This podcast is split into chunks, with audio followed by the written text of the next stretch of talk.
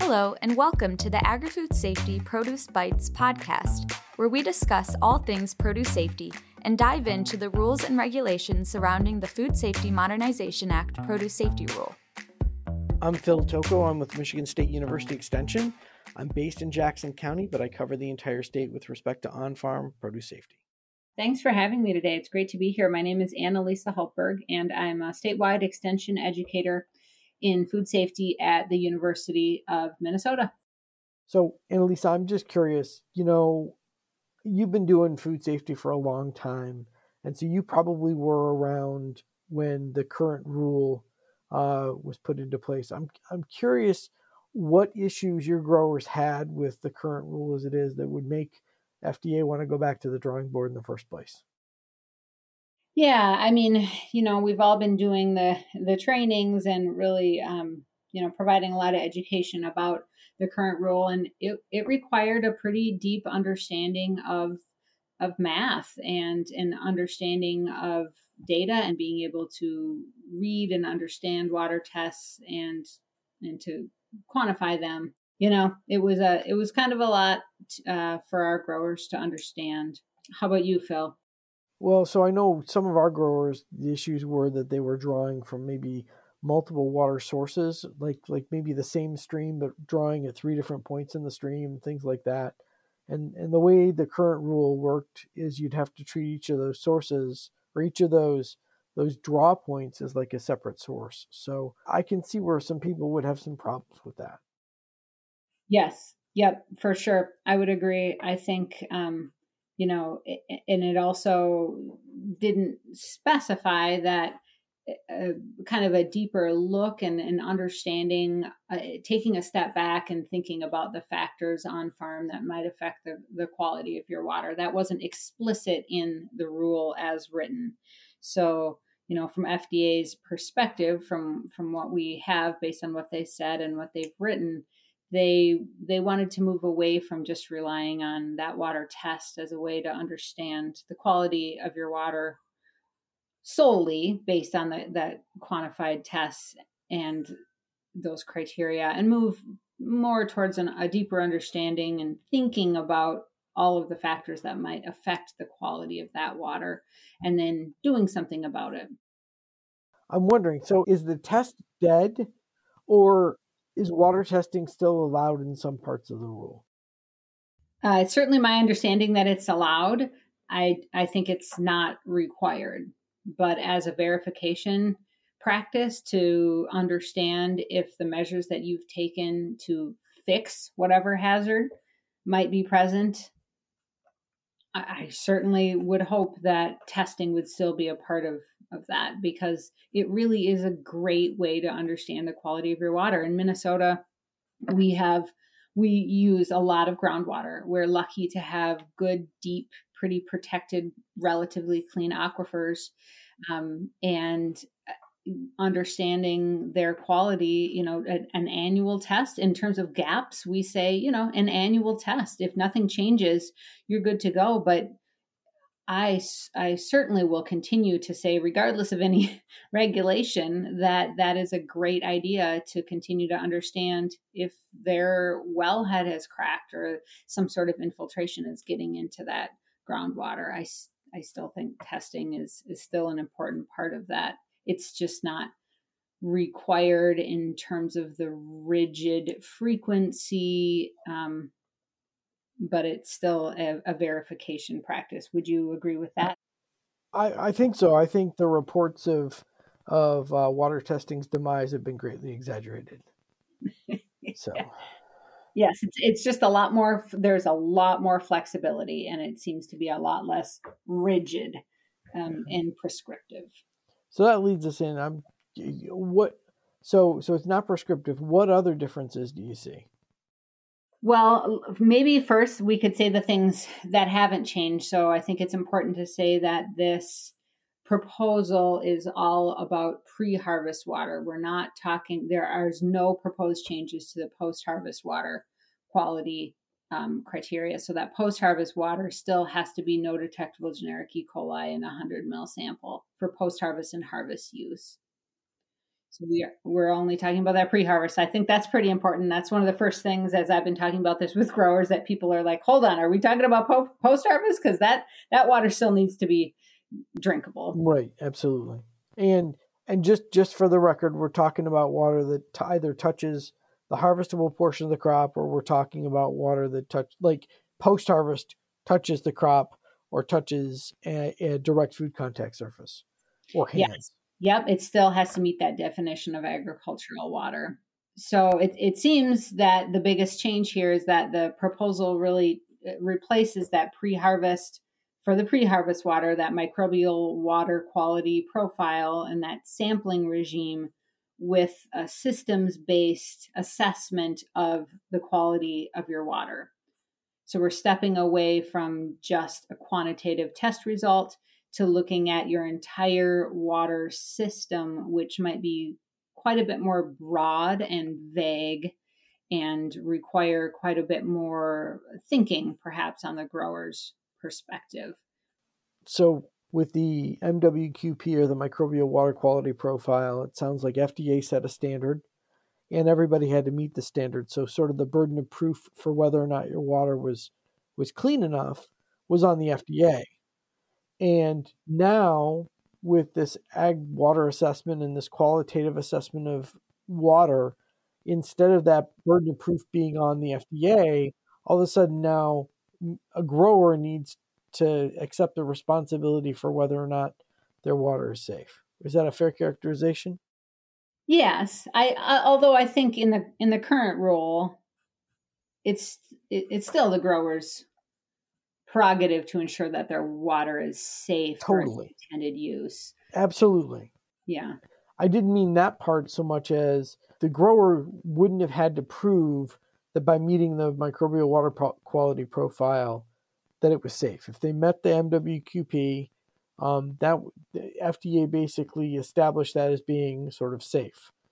Whereas yep. now a grower's got to take a lot more responsibility yeah, and that involves a lot more thinking, uh, less math, but a lot more thinking about the factors that go into making your water system safe or not.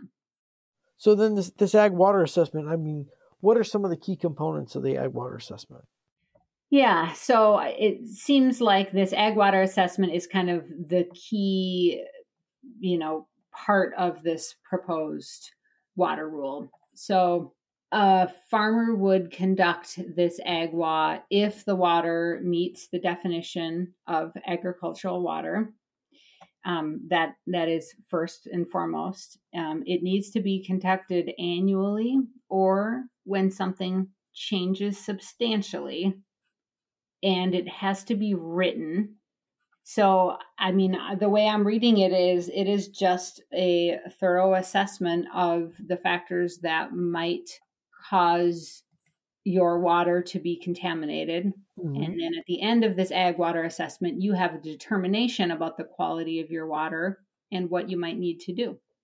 Okay, that makes sense. So the FDA has laid out in in their written document so far has laid out kind of five categories of factors that the farm has to assess as a part of this ag water assessment. Yep. Do you want to walk through those? I can totally do that. Um, so the the first one is really talking about the water system in general. So where it is and and whether or not it's a groundwater source or a surface water source, and then the type of the distribution system you've got in place and, and how protected that water system is. It's a lot like parts of the annual water system inspection in the rule is as it's currently written but it doesn't stop there, it keeps going. So then we've got ag water practices, which is really how the water's applied. Uh, what other things were included in that ag water assessment?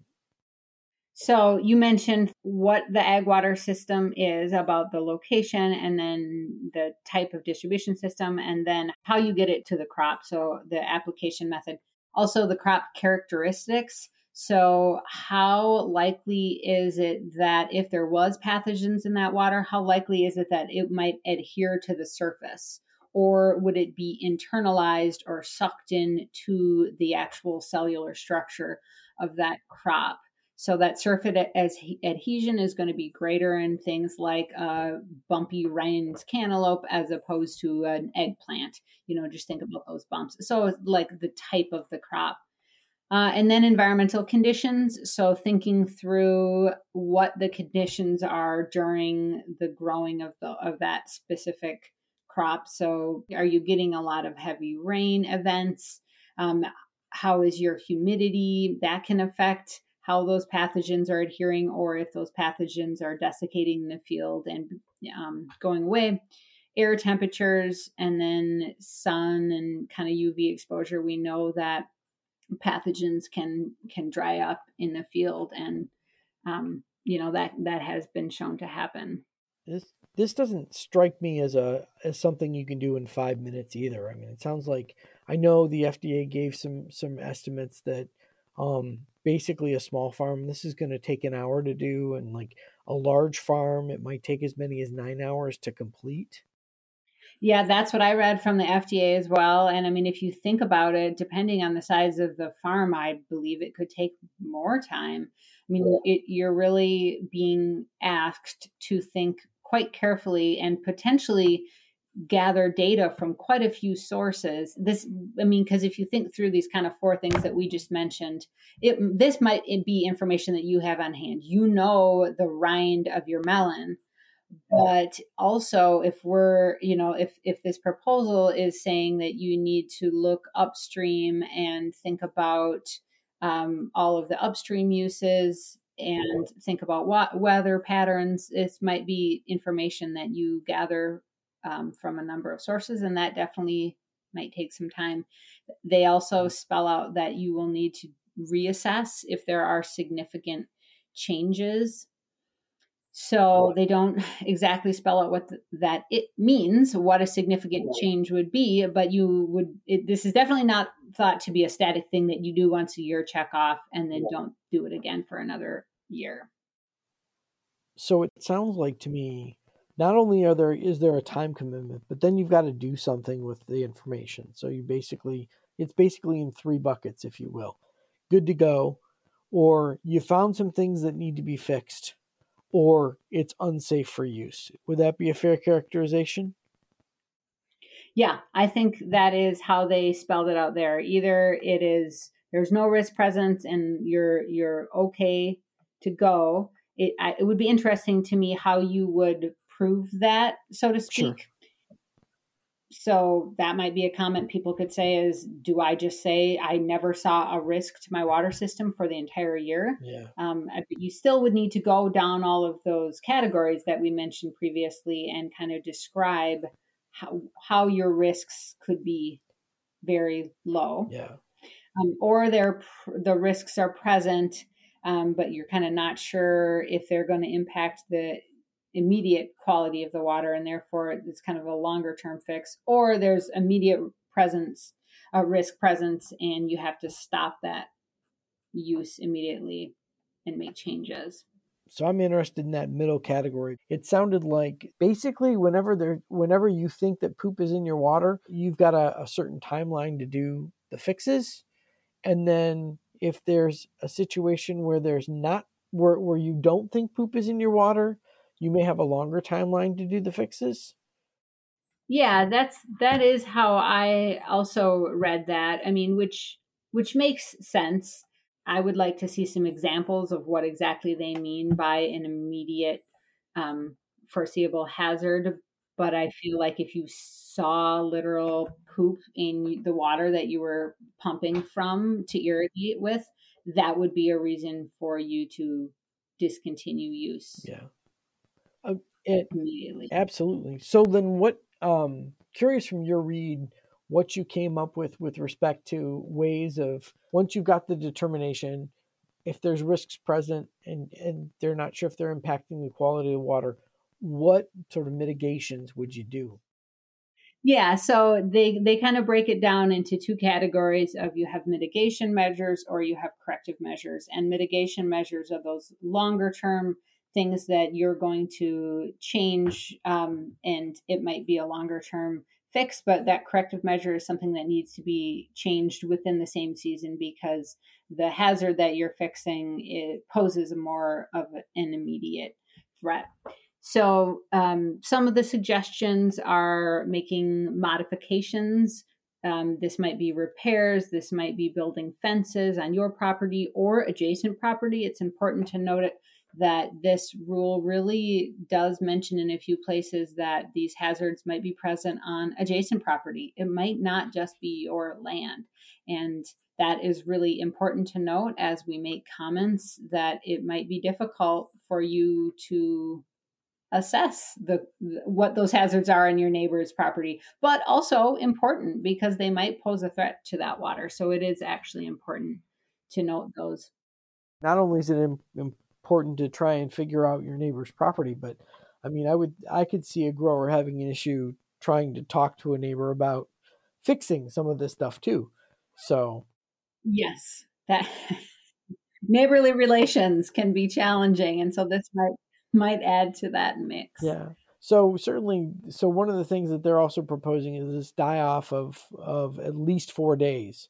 Um, in the current rule, one of the, the corrective measures is to um, apply a, up to a four day die off, and, and that will reduce the microbial counts. It's essentially two log. So it basically moves that decimal point number of, of bacteria count by two decimal places over. And they're proposing at least four days between the, the last irrigation event and the time to harvest it makes sense and it's it's a I'm grateful that they're allowing that as a fix. Um it's it's hard to figure out how you would assess die off if you don't know what you start with. And I think that's something I struggle with. Um and and I'm sure I'm sure in the final rule FDA is going to uh, give us some guidance on how to deal with that and do that. Yeah, I think it's worth noting that it is not a, a cure all for potentially dangerous levels of bacteria on our on our water. You know, so it is a it is a an option that they've laid out here. Does the science really support that? That is a, a get out of jail free card, for example. You know, I, I don't know that that science does support that. The good news is it sounds like one of the mitigations they also talk about is switching to drip irrigation, which not only does that does that reduce the risk, but it exempts you from doing any other ag water assessments again. So it's kind of cool. It's like, you know, if I switch from overhead irrigation to drip, I then really get out of jail free, as it were. but you know, switching to drip, I would say, just from a GAPS perspective, stepping away from regulation, I would say that's a much better option it because it truly does reduce your risk because the water isn't touching the edible portion, assuming that the system is set up um, so that there isn't holes in your drip tape and it is suddenly an overhead sprinkler. and, and just to reinforce, I think that's the biggest thing about this rule is it really makes the grower really focus on risk reduction and the risks. What are my risks? And then how do I reduce those risks? And and so you're absolutely right that all of the gap stuff that folks have learned about water, it's they're going to need it. They're going to need every every ounce of that and plus. So yeah, yep. And I will say just for plant health, in addition, um, you know, it, it, there's a lot of benefits. I know that that setting up drip can be expensive and a difficult system wise, a lot of infrastructure to deal with, but we know that from a disease reduction standpoint, um, it can also have a lot of other benefits as well. So then they also mention um, treating the water in accordance with the produce safety rule, the current produce safety rule. It's kind of expensive, isn't it? I mean, not something that that growers necessarily would do in Minnesota. I don't know. How about you, Phil? Some some growers, I think, in Michigan would would treat their water, and some some already do. But but certainly um, broad scale treatment of water is eh, really tough. And and you know some some experts have said that just because you use just because you're treating water to bring down something like E. coli numbers doesn't mean that you're going to kill all the baddies. And there's some baddies that really aren't controlled by things like chlorine. So you've got to worry about that too. Exactly. So yeah, they they do lay out some options, um, and I think that it would. I personally would like to see some more options laid out, and hopefully, folks aren't using something like the die off and just um, perhaps thinking, well, I, I don't need to do any sort of an ag water assessment because I'm just going to do a, a, very brief ag water assessment and then use die off and not really think about the quality of my water because that would be not really in the spirit of the rule or in risk reduction. So, Annalisa, when does a person not have to do an ag water assessment? So, it's my understanding that if the water source meets post harvest ag water requirements, you don't have to do that ag water assessment. So basically, if that's untreated groundwater that has no detectable generic E. coli in that 100 mil sample, it meets that post harvest requirements and you don't need to conduct that ag water assessment. Or if it's rural water, municipal water, if it's from a public water system that has been tested and treated, then you also don't need to do that ag water assessment.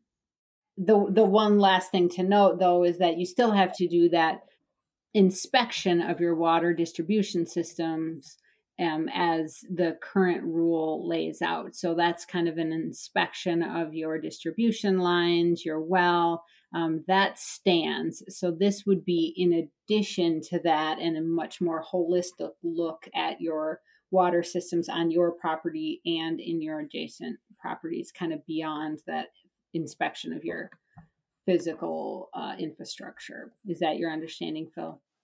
I think so. Yeah, absolutely. Cool. So, in light of all of this, what what should a grower do at this point for this season coming up? well, so we know that this is a proposed rule and the comment period doesn't close until April 5th of 2022. So the rule as written right now stands um, and enforcement discretion is my understanding still stands as well yeah so so basically nobody should go out and make changes based on this stuff and and the other thing I think is important to reinforce is the fact that you know neither neither you or I are are lawyers, so this should not constitute legal advice. Is I guess what I was going to say. Right, and also I think it's really important to remember that this is a proposal. Nothing in this rule is final, so we should not right. be making any changes based on something that's not final. Um, I think what we should do right now is read enough of the rule to understand it, understand what an ag water assessment is, and what you would do with it. You know, I think one maybe good way to think about it is picture your farm and picture yourself doing an ag water assessment about all of your water system. Look at the FDA fact sheet. They have a, a pretty decent fact sheet that it's only three pages and it really kind of it has a couple of tables that really lay out what the ag water assessment is, picture doing it on your farm, picture writing it, picture when you would have to redo it, when, when you would mm-hmm. have to do a reassessment, and then picture making all those records because this is an additional record, and then make comments to the FDA about what is clear to you in that process and what is not clear. Yeah, it makes definitely makes good sense they'll be able to say whether or not it's doable or not. And if it isn't doable, then you know that they need the FDA needs to hear about it for sure. I really think the FDA needs to hear about this. Phil and I were both around as the produce safety rule in its current form was initially, you know, proposed and the rulemaking, that initial rulemaking process was in place and we were really asking for folks to go and read it and make comments and i know that that is a time commitment.